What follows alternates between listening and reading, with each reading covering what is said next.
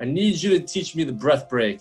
I need you to teach me how it's gonna help me calm from stress because I know, as we were saying, sometimes it breaks through phase one, phase two, phase three. My anxiety, unfortunately, is one of such that tends to break through phase three a lot, and I have to be someone that just goes for it. But I think if you teach me this breath break, it could possibly be something that I could end, uh, something that I could add to the end of my process. Hopefully, and it could hopefully help me. So, if, if you could, I would really appreciate learning that.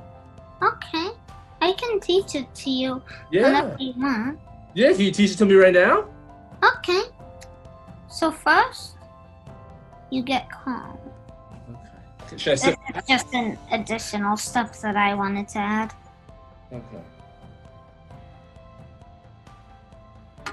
Alright. Then, you breathe in the light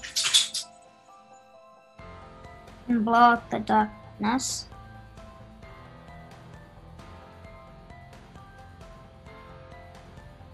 And then again, breathe in the light and blow out the darkness.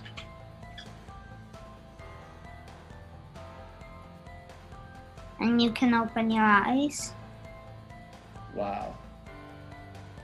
Will you explain to Zach, Ethan, when he's breathing in the light and he's blowing out the darkness, what kinds of things should he be breathing in when he thinks light? What kind of things should he be blowing Yeah. out when it's darkness?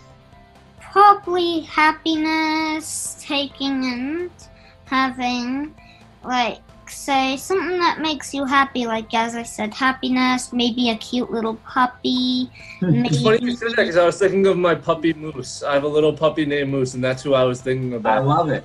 You just breathe all of that happy in, right, Ethan?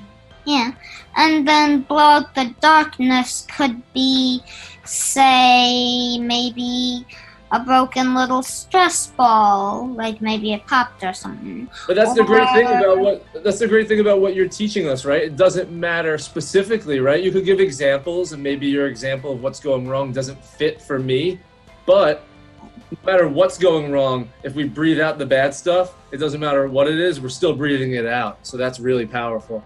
Exactly. Anything you can really think of.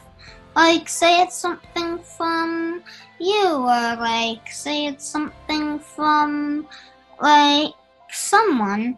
Like, everyone can have different happinesses and sadnesses.